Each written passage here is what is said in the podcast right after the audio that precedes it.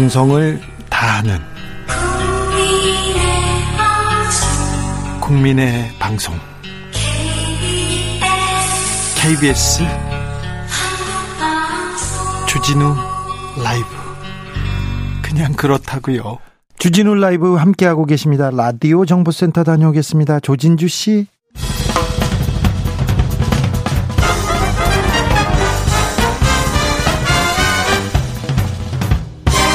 훅 인터뷰 모두를 위한 모두를 향한 모두의 궁금증 훅 인터뷰 국민의힘 대변인 선발 오디션이 막을 내렸습니다. 나는 국대다. 국민의힘 새 대변인으로 20대 청년 2명이 선발됐는데요. 토론 배틀 화제였고요. 심사위원도 화제가 됐습니다. 오랜만에 보는 얼굴이었는데요. 전여옥 전 새누리당 의원 안녕하세요. 네, 안녕하세요. 잘 지내시죠? 네, 뭐 개인 전욕의 삶을 재미있게 살고 있고요. 네. 정치를 할 때는 남의 인생을 산다는 생각을 하고 또 그렇게 해야 되는데요. 뭐 개인 전욕의 삶을 사니까 재밌고 좋죠. 아, 그렇습니까? 목소리도 밝아지셨습니다. 원래 정치 안 하면 그렇게 됩니다. 아, 그래요? 네. 자, 힘든 일이죠, 정치는. 그렇습니까? 저 대변인 출신으로 뭐 이명박 전 대통령이 야당의 전효옥 같은 대변인 꼭 필요하다고 이렇게 얘기했던 거 기억납니다. 대변인 출신으로 이번에 대변인 토론 배틀 심사위원 맡으셨는데 어떻게 보셨어요? 어, 어땠습니까? 어, 일단 그 나온 분들이 네. 실력이 아주 출중했고 그다음에 그 젊고 또 나이와 관계없이 이 젊음을 간직한 분들 보는 게 참 기뻤습니다. 그리고 그래요? 무엇보다도 예. 제가 이제 보수 정당에 몸을 담았던 지난 8년 동안 정말 우리 당이 이렇게 됐으면 좋겠다. 이렇게 바랬던 보수 정당의 모습으로 변화하고 있는 거를 아주 체감을 했습니다. 네. 그러니까 정치를 할 때 이 보수 정당이 더 젊어지기를, 더 역동적이길, 예. 또 보통 그 자신들을 우리 정당을 지지하는 분들하고 같은 음식을 먹고 같은 옷을 입기를 제가 참 바랬거든요. 네. 근데 그런 방향으로 가고 있어서 아, 참 기쁘고 또 흡족했어요. 국민의 힘이 지금 그 변화와 혁신을 보여주고 있는 것 같습니다. 20대 그 대변인인데 정치 현안, 정치 이 복잡한 문제를 잘 어, 담아낼 수 있을까요? 하는 걱정도 좀 있습니다. 뭐 그 걱정은 하실 필요 없을 것 같아요. 왜냐면 저도 그분들한테 뭐 압박 인터뷰도 해보고 그랬는데 네. 와 뭐 주진우 MC나 저나 거기 들어갔으면 우리 16강에도 못 갑니다. 아 그래요? 네. 네. 아니 저 저야 그렇다 저야 말 못하니까 그래도 아, 명 대변인 출신인데 뭐 아, 전역 대변인은 물론 통과했겠죠. 시대 상황이라는 게 있는 거죠. 네. 지금도 제 역할은 따로 있는 거고 예. 그런 점에서 어, 그들은 이 시대적인 역할을 가졌다는 뜻입니다. 예. 김현주 전 아나운서 이분 정치적 식견 어땠습니까? 어, 참 저는 그분한테 감동을 했어요. 어, 저는 이제 그분이 얼마나 화려한 방송 활동을 했는지 기억하고 또 그분을 기억하는 분들이 참 많잖아요. 많죠. 네. 그런데 그냥 오디션에 처음부터 끝까지 계단을 하나 밟아가지고 이 4강에 오르는 모습을 보고 또 그분의 그 나이가 쉬운 여섯이에요. 근데 아, 뭐 그래요? 물론 요즘은 뭐 50대면은 그리고 여전히 아름답고 어 지성미가 뿜뿜 하시는데 저는 그분이 계단을 하나하나 밟은 그 과정 자체가 우리 사회에서 지금 가슴 아파하는 잃어버린 공정을 다시 되찾는 그런 모습이다 이렇게 생각해서 개인적으로는 참 그분을 보는 것 자체가 굉장히 감동했고 최선을 다해서 이렇게 답을 스스로 구하는 모습이 제가 사실 울컥하긴 했습니다. 그래서 그분한테 힘든 질문을 드려서 아 이거 내가 괜히 너무 힘든 질문을 드린 게 아닌가 이런 생각까지 할 정도였어요. 어, 울컥할 정도였어요?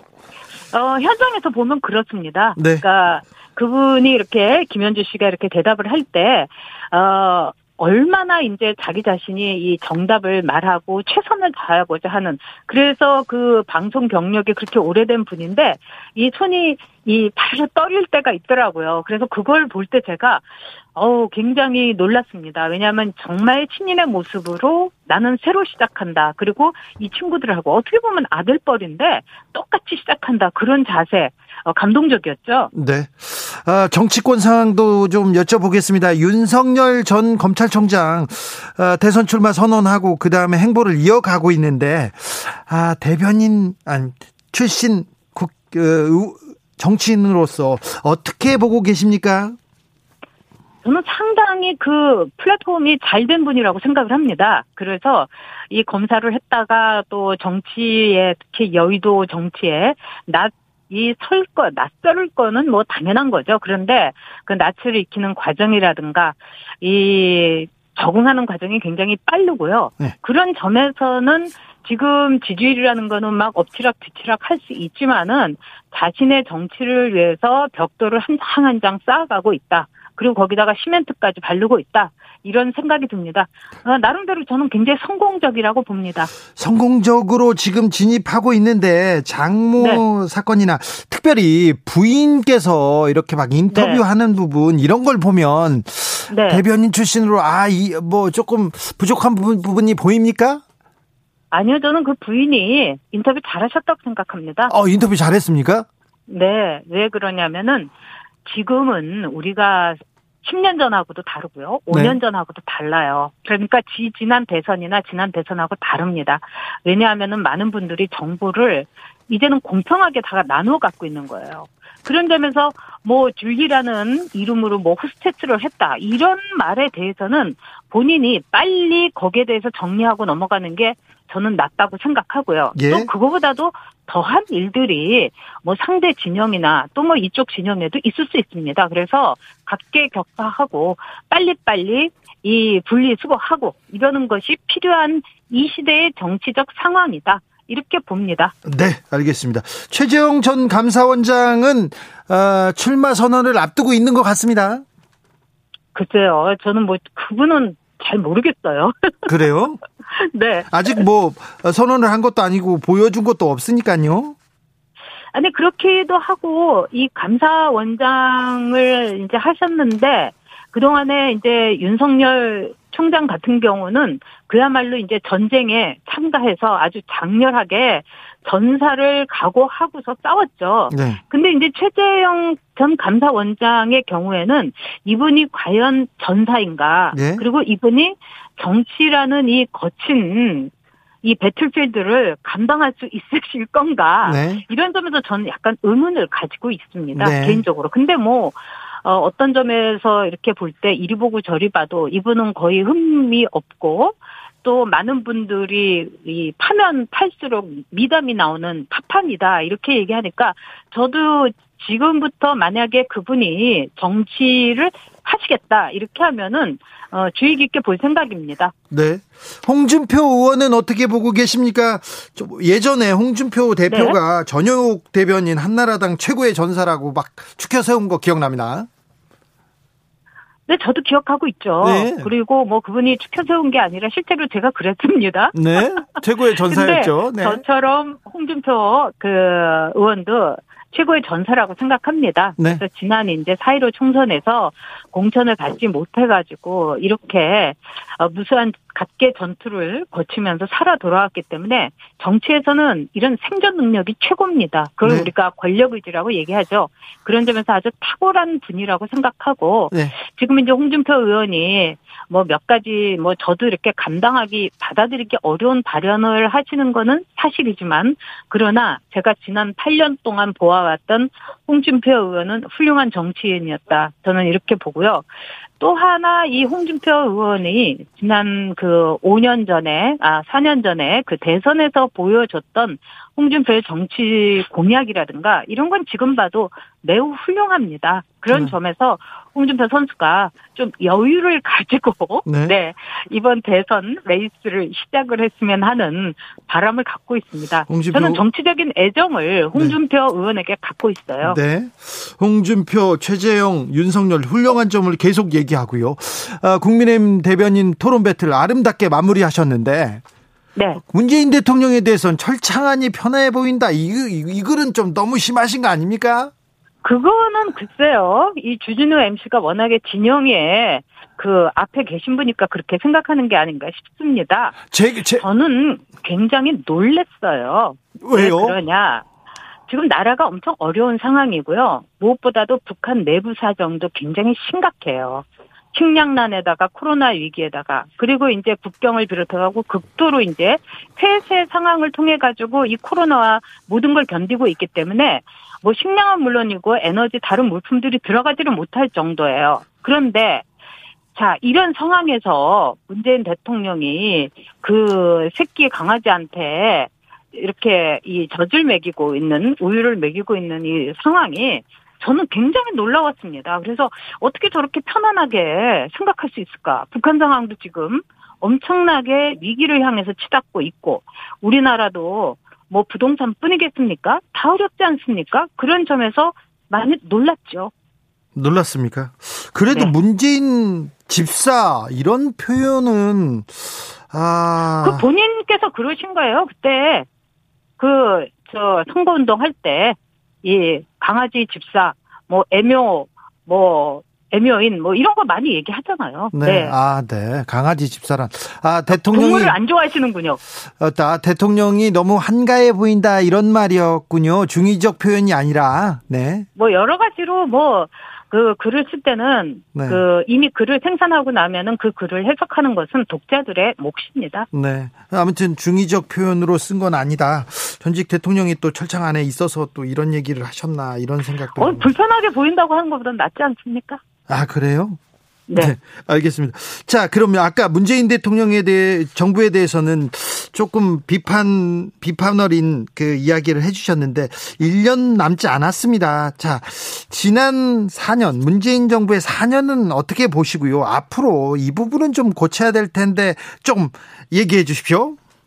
글쎄 뭐 이거는 정말 제가 길게 얘기하고 싶지 않은데요. 네. 한마디로 지난 4년은 다시는 경험하고 싶지 않은 나라였습니다. 그리고 앞으로 제가 볼 때는 정말 자신이 잘못한 정책, 이 부분에 대해서 빨리빨리 수정을 해서 네. 더큰 피해가 우리나라의 경제나 시장이나 또는 시스템에서 없도록 하기를 바랍니다. 예. 저는 문재인 정부에 대해서 처음에는 기대를 했어요. 왜 그러냐? 아, 지난 보수 정권이 너무 참담했기 때문에 박근혜 대통령의 탄핵의 이 과정이 모든 보수 정치는 물론이고 보수 정당을 지지하는 사람들에게 너무나 큰 상처를 남겼어요. 그래서 문재인 정권이 탄생했을 때 진영 불문하고 그래 이 진보 좌파 정권은 얼마나 잘할 수 있는지 한번 내가 보겠다. 정말 모든 것을 내려놓고 봤는데 그 결과가 다시는 경험하지 않고 경험하고 싶지 않은 나라라는 점에서 저도 매우 참담하게 생각합니다. 그렇습니까? 민주당한테도 한마디 했던데 미쳐 돌아간다 이런 얘기는 너무 좀 이건 또 어, 비판 어린 뭐 애정 어린 비판이라고 보기에는 좀좀 과한 얘기 아닌가 이런 이렇게 얘기하는 분들도 많습니다. 저 민주당에 애정 갖고 있지 않거든요. 네. 그리고 제가 보기에는 이게 정상이 아니에요. 이 생각해 보세요. 대선 후보 토론에서 뭘 벗겠다는 말을 한다든지 거기다가 또 추미애 후보는요. 어떤 경로로 추미애 후보가 이재명 후보의 도우미 겸 호위무사가 됐는지 이것도 정상이 아닙니다. 아, 그동안 그래도 법무부 장관의 스펙을 지닌 분이 갑자기 이재명 후보의 방패막이를 하는 이 놀라움. 뭐 이거 정상이 아니라는 뜻이죠. 아, 그래요? 네. 잘 알겠습니다. 오랜만에 어, 목소리 들어서 반가움도 많고요. 아무튼 게시판이 뜨거웠습니다. 오늘 말씀 잘 들었습니다. 지금까지 전효옥 전 새누리당 의원이었습니다. 감사합니다. 네, 안녕히 계세요. 정치 피로, 사건 사고로 인한 피로, 고달픈 일상에서 오는 피로. 오늘 시사하셨습니까? 경험해 보세요. 들은 날과 안 들은 날의 차이. 여러분의 피로를 날려줄 저녁 한 끼 시사 추진우 라이브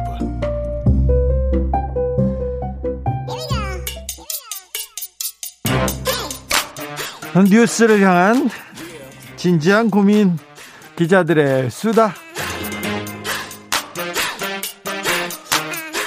라이브 기자실을 찾은 오늘의 기자는 은지옥이요 시사인 김은지입니다 오늘 첫 번째 뉴스부터 가볼까요? 네, 검찰의 제19 감싸기 시도가 다시금 드러났습니다. 이거는 어제 오늘 일이 아닌데 조금 그래도 나아졌을 것 같은데 어 나아졌을 것 같은데 아직도 나아지지 않았습니까?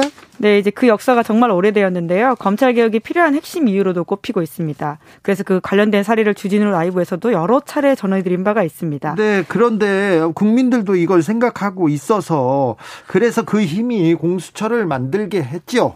네, 그렇죠. 검찰이 수사권과 기소권을 모두 가지고 있었다라는 데서 사실은 이 모든 문제가 출발했던 건데요. 예. 그러니까 비리 검사에 대해서 기소하지 않았다라는 부분이 가장 컸죠. 기소하는 거 수사에서 기소 감옥에 보내거나 재판에 붙이는 거 있지 않습니까? 이게 엄청난 권리인데 기소하지 않는 권리는 더 커요.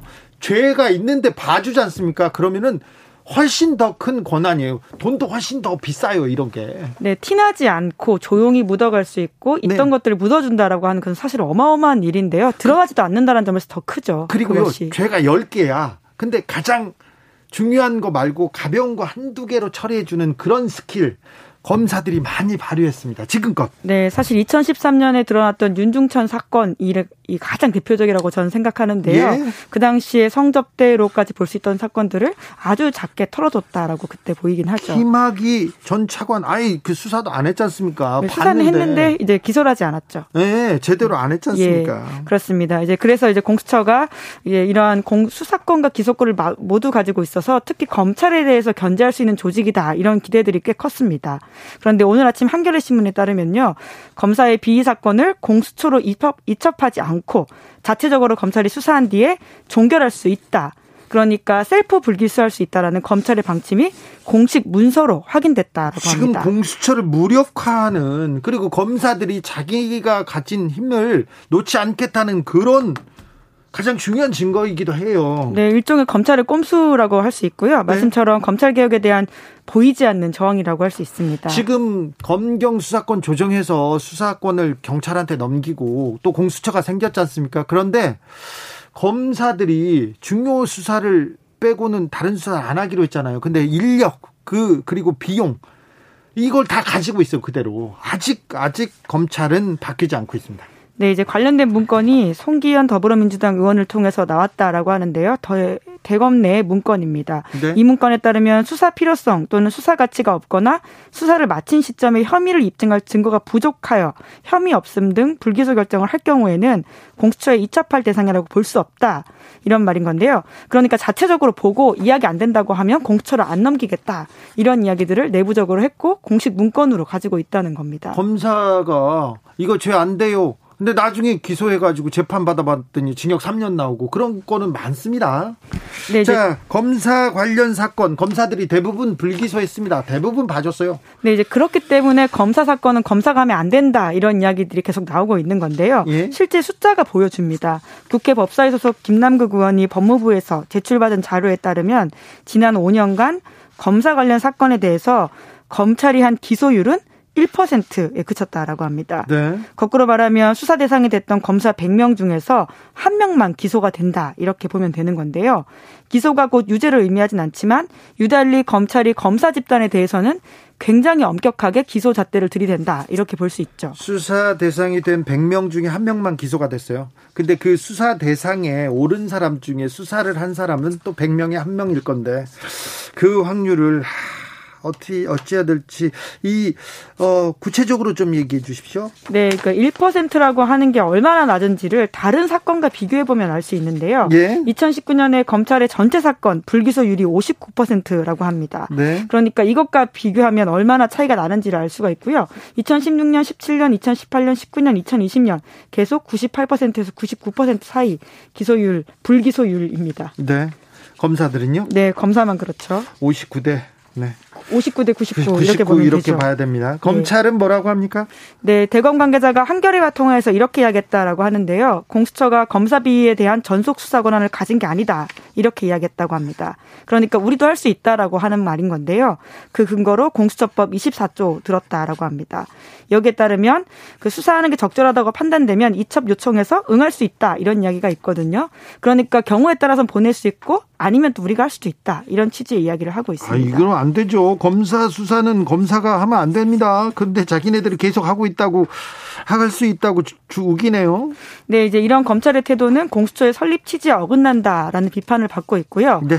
또 이제 공수처가 처음 만들어지다 보니까 관련된 법이 굉장히 좀 정교하지 못한 부분들이 있어서 있어요. 많아요. 네, 이제 이런 것들이 좀 법 개정이 필요하다라는 지적도 있습니다. 그러게요. 참 8237님께서 검찰 개혁 아이고 이 숙제는 언제 끝날까? 그런데요. 엄청 많이 했습니다.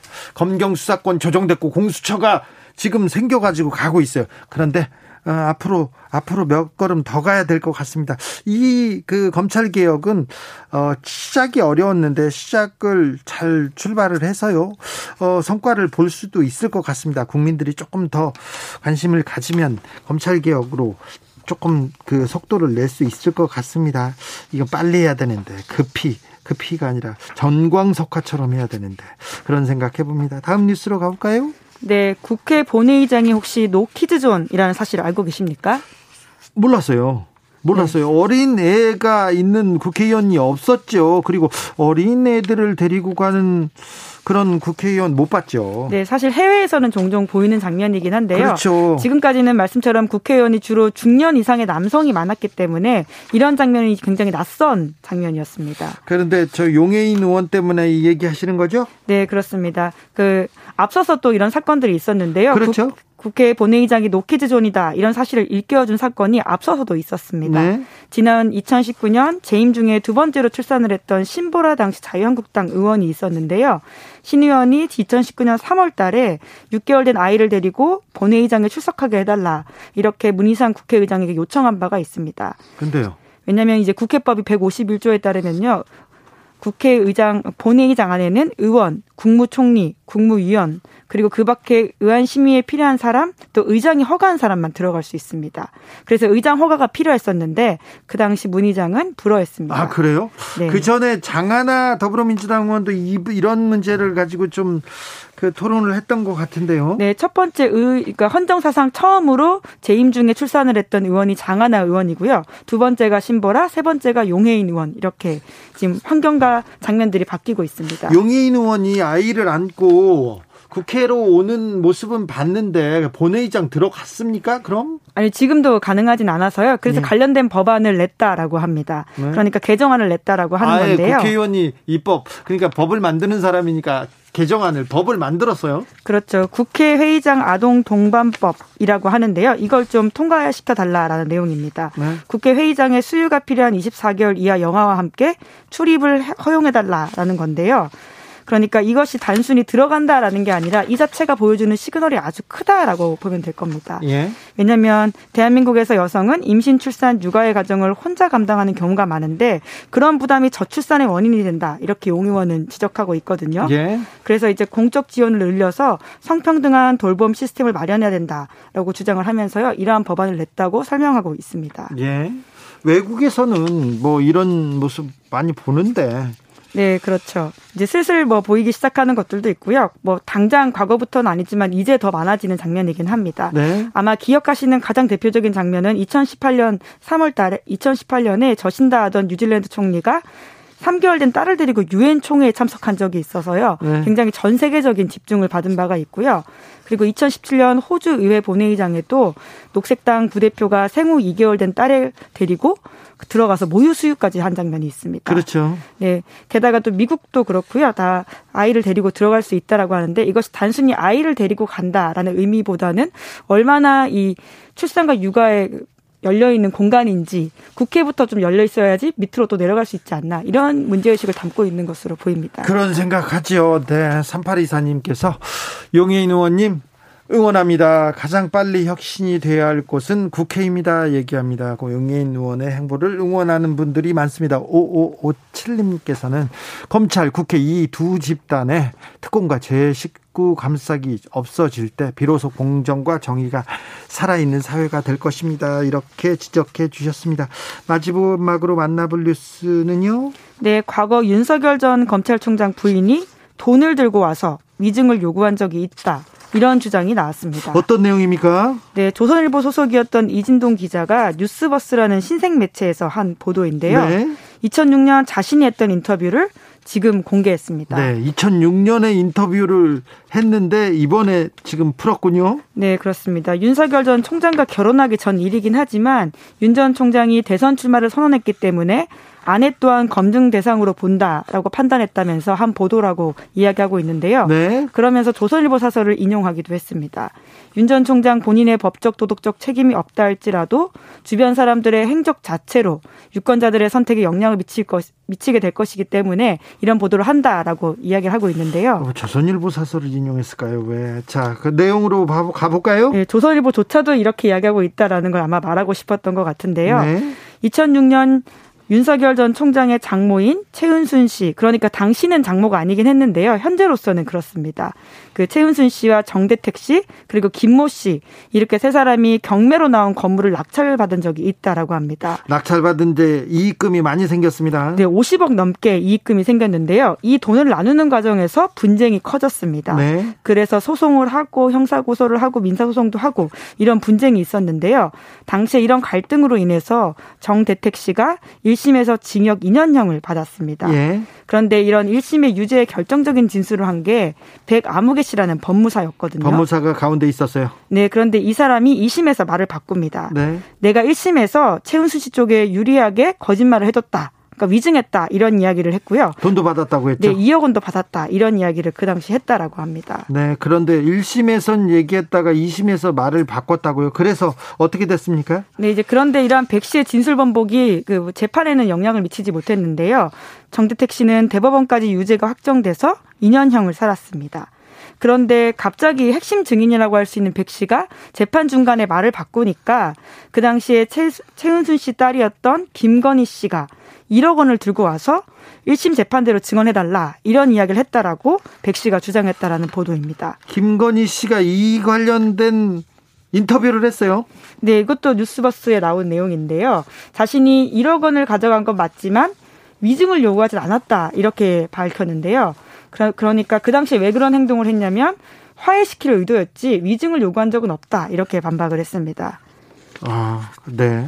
예, 돈을 가져간 적은 있다라는 걸 결과적으로는 인정하게 된 셈인 건데요. 하지만 그 의도가 위증을 교사한 건 아니었다. 이런 취지의 주장을 하고 있습니다. 네.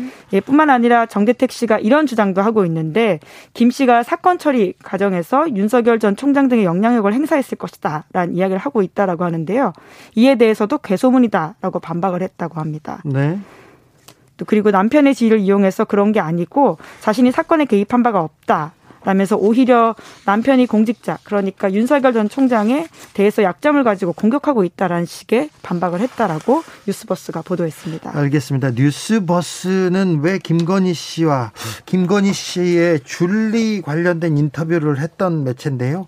김건희 씨 관련된 의혹들을 계속해서 보도하고 있습니다. 요 내용이 정, 정확히 뭔지 저희가 조금 시간을 갖고 자세히 설명하는 자리를 마련하겠습니다. 금방 마련하겠습니다. 기자들의 수다 지금까지 시사인 김은지 기자와 함께했습니다. 감사합니다. 네, 감사합니다. 교통정보센터 다녀올게요. 이승미 씨.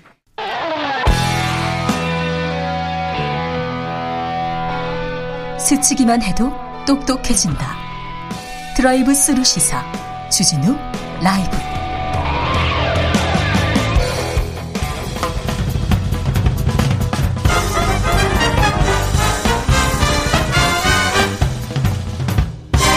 훅 인터뷰.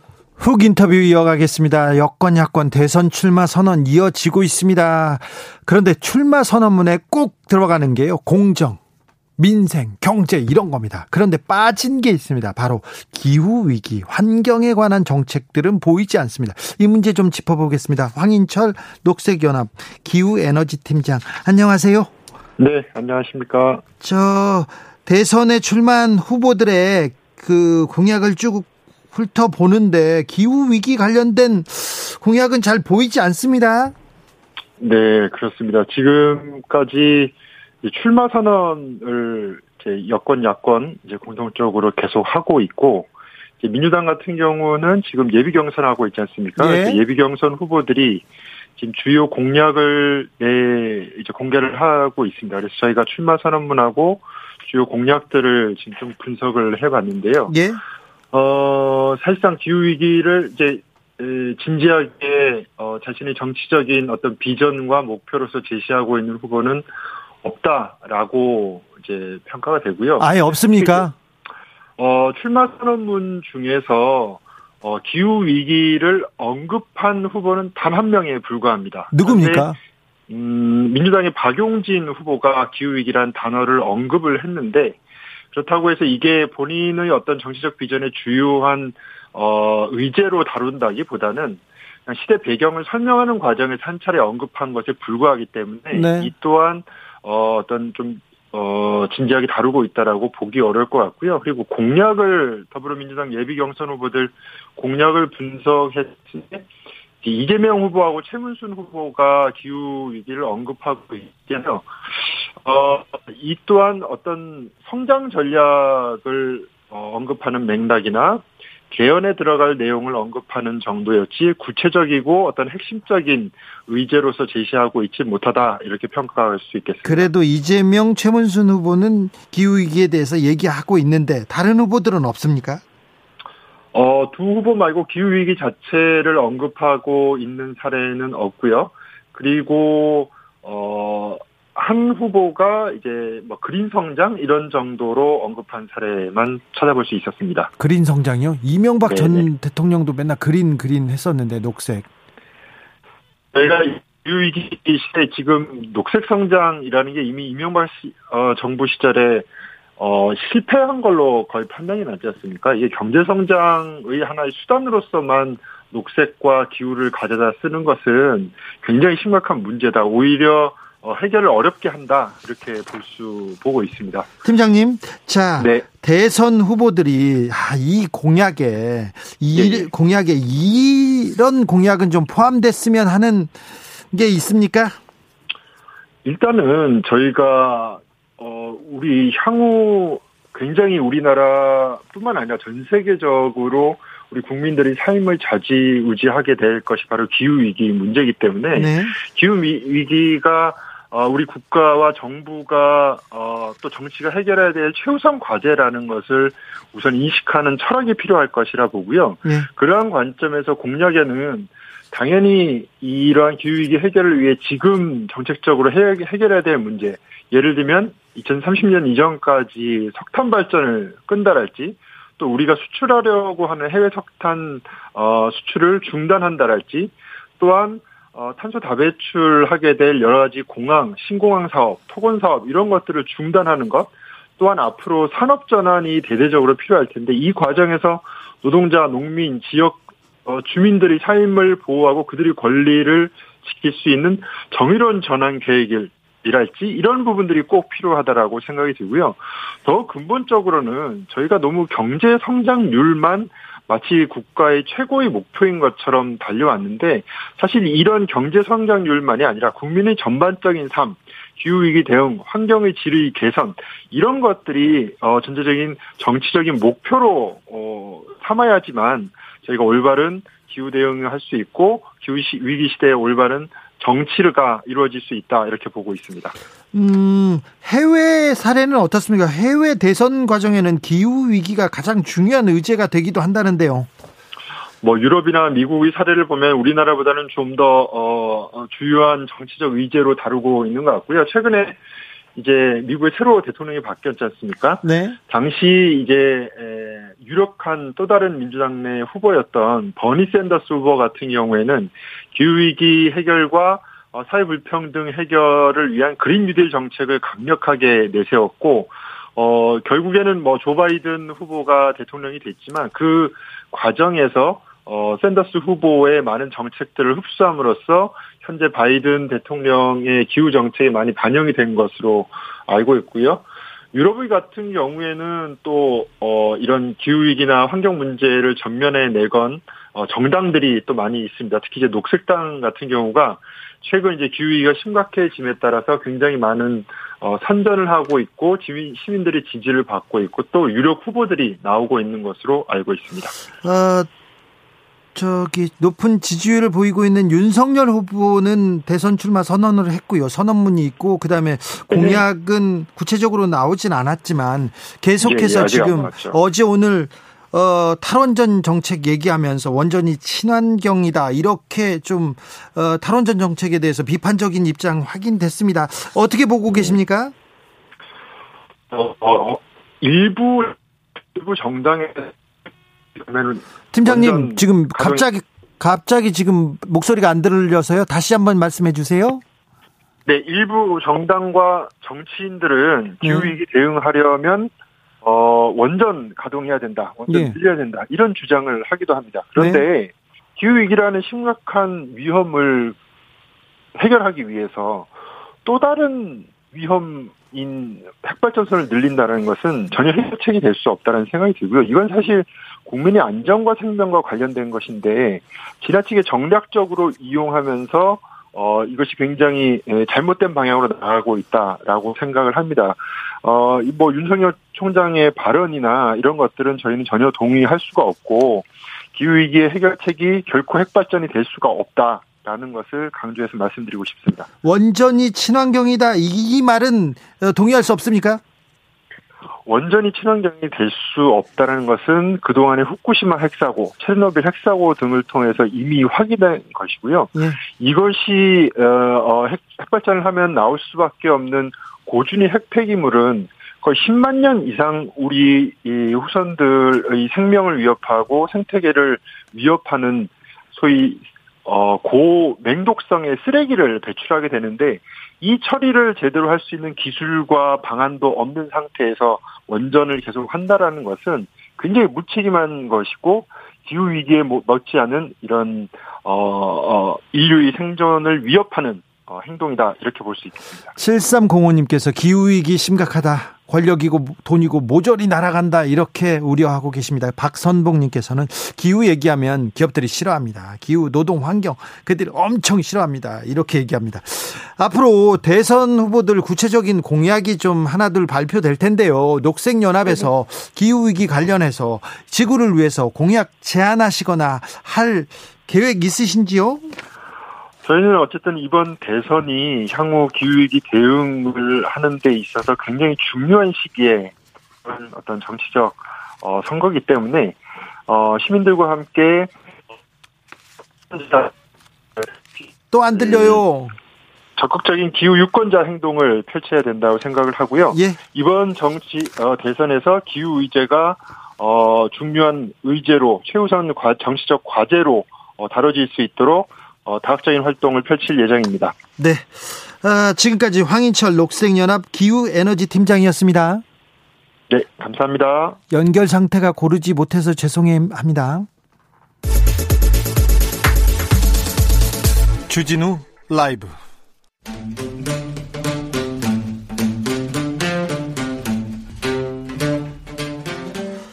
2030 청년이 보고 듣고 느끼는 요즘 우리 사회 그것이 궁금하다. MZ세대에게 묻는다. 요즘 뭐하니? 프로게이머 출신 유튜버 황희두 씨 어서 오세요. 네, 안녕하세요. 자, 오늘 준비한 얘기로 가볼까요? 예, 그 국민의힘에선 최근 나는 국대다라는 대변인 토론 배틀을 했고 민주당에선 대선 예비 경선 국민 면접을 치렀습니다. 네. 그래서 이게 좀 반응이 어떤지를 좀 모아봤습니다. 나는 국대다 국민의힘 인터넷 여론 반응이 조금 뜨거웠습니다. 예, 일단 응원하는 내용을 요약해 보면 마케팅이 매우 좋았다. 기존 이미지 벗으면 2030뿐만 아니라 40대도 다 흡수할 것 같다. 그리고 사고 치지 말고 잘하기 빌면서 또 젊어서 좋은 것도 많지만 살아보니 나이 많은 사람들이 하는 말은 다 이유가 있기도 하던데 잘 경 청하고 존중해서 수권 정당의 모습을 갖추고 그런 좀 좋은 정당이 됐으면 좋겠다. 뭐 이준석 대표가 온 후에 멋지게 변하고 있다. 이런 반응들이 있었고요. 네. 또 비판의 목소리는 처음엔 신선하다고 생각은 했지만 길어지고 과도하게 이슈화되다 보니 본질에 대한 의구심이 생기기 시작했다. 바뀌어야 할 것은 대변인이 아니라 대변할 주체인 그 당의 기득 세력들인데 그게 변하지 않은 것 같은 그 점을 좀 지적하는 목소리도 있었고 그렇죠. 바뀌어야 할 것은 대변인이 아니라 그 네. 세력들인데 그렇기도 하네요.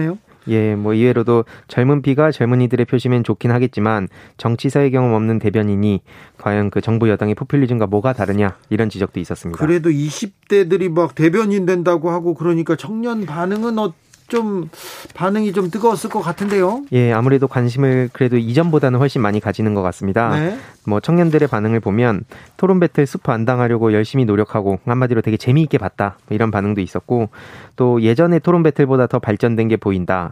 뭐 이번에 그 선발 대회를 보면 천재적이라는 뭐 그런 생각이 들었다는 반응도 있었고 또 부정적인 반응으로는 대변인이 무슨 장난이냐, 무슨 토론 배틀로 뽑냐, 뭐 이래 뭐 이런 오디션 프로그램에 대한 얘기랑 좀 비교도 되기도 했습니다. 네. 6175님께서 MZ세대가 마징가 Z세대인데 이거 맞나요? 이렇게 아니 그건 아니고 밀레니얼 Z세대입니다. 아, 이분 도 알고 있어요. 그런데 마징가 Z 재미 재미 재미 섞인 말로 얘기합니다. 저는 마징가 Z 세대는 맞는 것 같습니다. 민주당 국민 면접에 대해서는 어떤 반응인지요? 예, 이게 토론과 국민 면접으로 어떤 사람이 대선 후보로 적합한지 알 수 있었고 뭐 거짓 해명과 말바꾸기는 더 이상 통하지 않는다 이런 응원의 목소리도 있었는데 좀 비판적인 목소리는 내로남불이나 무능한 정권이 제대로 된 반성 없이 또다시 기득권 잡겠다고 나왔는데 이걸 어떻게 찍냐 뭐 그들만의 잔치에 관심 없다 뭐 이런 의견들이 좀 나뉘었습니다. 응원보다 비판이 좀 더 많았죠. 예, 좀 더 특히 그 앞에 그뭐 나는 국대다 랑 네. 비교를 하면서 이게 뭐 따라간 거 아니냐 이런 지적들도 좀 많이 있었습니다. 민주당이 지금 청년들한테 지금 마음을 못 사고 있어요. 지금 명확하게 알아야 돼요. 국민 면접 별로 청년들한테 관심이 없습니다. 응원보다는 비판이 훨씬 많았다고 합니다. 예, 뭐 사실 그래서 뭐 청년들도 뭐 이렇게 뭐 반, 다양한 반응들 보이긴 했는데요.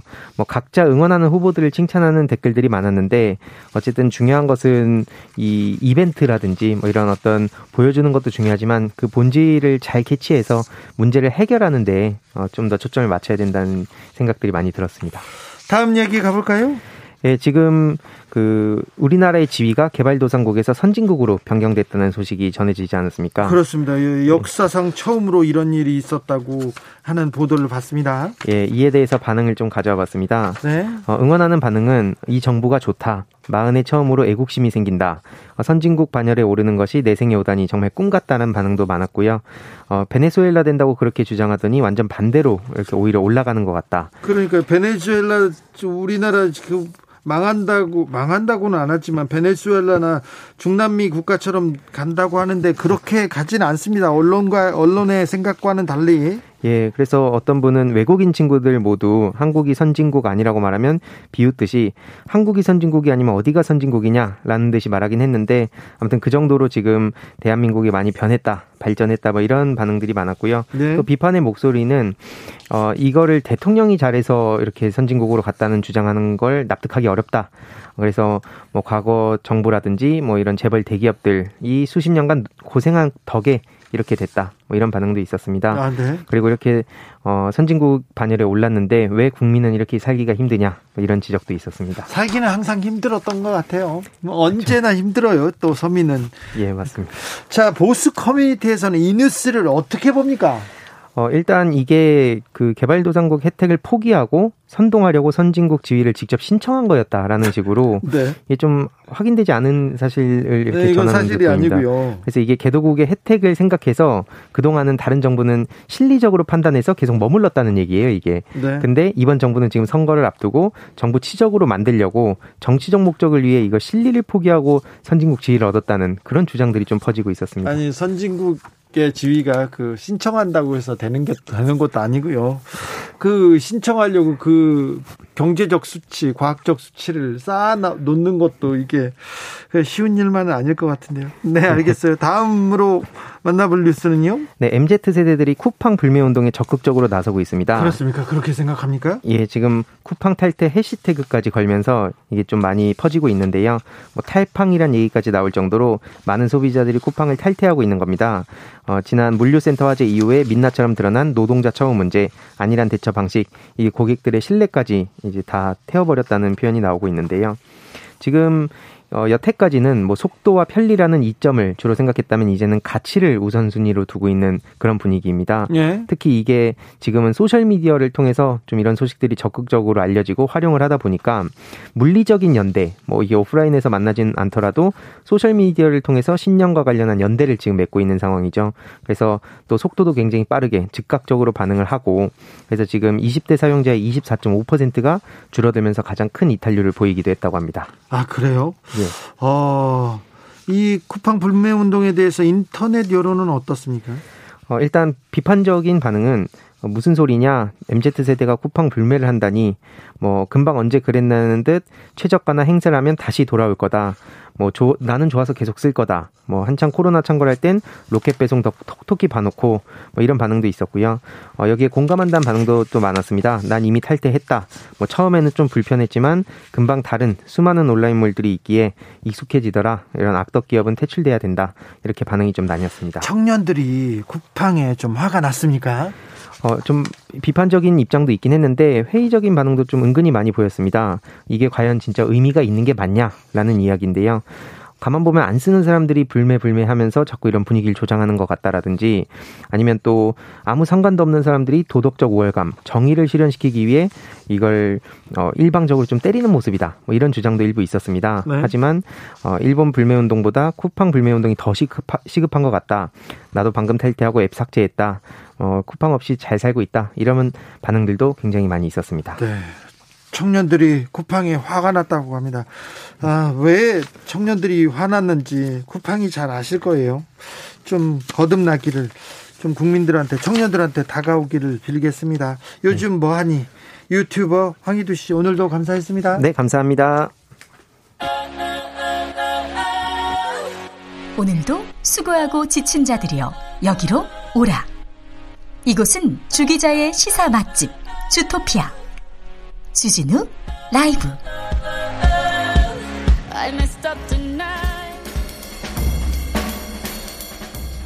느낌 가는 대로 그냥 고른 뉴스 여의도 주필.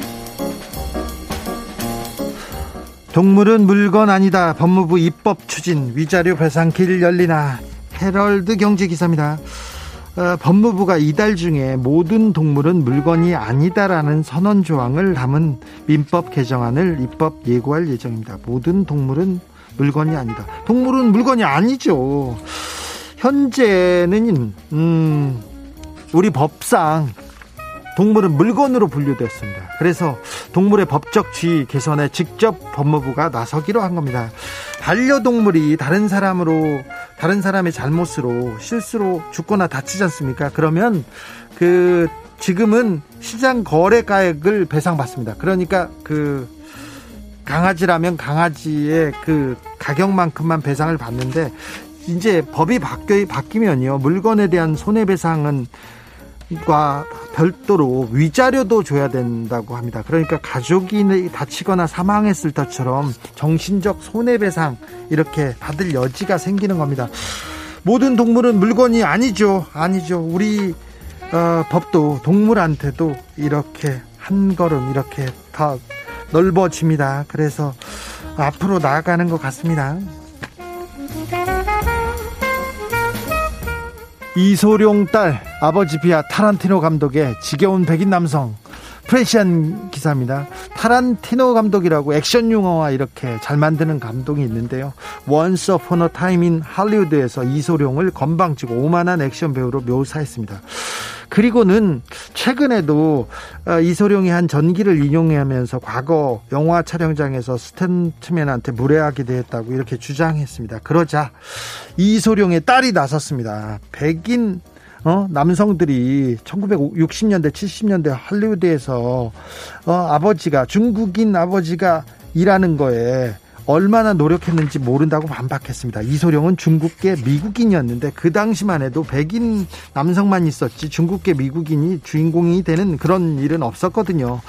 그러면서 이소룡이 이소룡의 업적이 아시아계 미국인에게 자부심을 불러일으키는 것을 가볍게 평가절하한다면서 이렇게 타란티노 감독한테 따끔하게 따끔하게 얘기했습니다. 손주 웃음 주려고 열흘, 열흘간 시소 타기 도전. MBC 기사입니다. 시소를 타면서 여유를 만끽하고 있는 할아버지가 있어요. 시소 타기를, 열흘간 시소 타기를 도전 중인 미국인 책 워커 씨인데, 척 워커 씨입니다. 척 워커 씨. 왜 그런가 했더니 이분이 50년 전에 세계 최대 시소 타기 대회에서 216시간 그러니까 9일 연속 시소만 타면서 세계 신기록을 세웠답니다. 이는 누구도 깨지 못한 전무후무한 기록인데요. 아, 이 할아버지가 손주를 위해서 손주를 위해서 특별한 도전에 나섰습니다. 바보 같은 묘기 덕에 수십 년 즐겁게 보낼 수 있었다면서 이번 도전을 통해서 어, 손주에게 아주 그 손주에게 유쾌한 도전, 손주에게 특별한 경험을 만들어주고 싶었다 이렇게 얘기합니다. 열흘 동안 시소를 타면서 밥 먹고 용변을 보면서 다 이렇게 해야 된답니다. 손주를 위해서 아 이 할아버지의 어, 도전이 꼭 성공하기를 기도하겠습니다. 네. 영화 I am Sam에 수록된 Two of Us 들으면서 저는 여기서 인사드리겠습니다. 오늘도 본방사수 인증 퀴즈 맞추셨습니까? 정답은 3번 주진우 라이브였습니다. 뭔지는 잘 몰라도 5시 5분 KBS 일라디오 주진우 라이브 이걸 외워두면요 아주 보이스피싱 피하는데 특효입니다. 네. 오늘 오후 6시 현재 코로나19 전국 확진자가 벌써 1000명을 넘었다고 합니다. 서울은 521명입니다. 1000명을 넘었습니다. 다시 코로나 대유행 걱정해야 합니다. 그러니까 조심하셔야 됩니다. 코로나가 우리 문턱까지, 우리 문 앞까지 와 있어요. 그러니까 조심해야 된다. 긴장 늦추지 말고요. 그리고는 저는 내일 다시 오겠습니다. 저는 내일 오후 5시 5분에 돌아옵니다. 지금까지 주진호였습니다.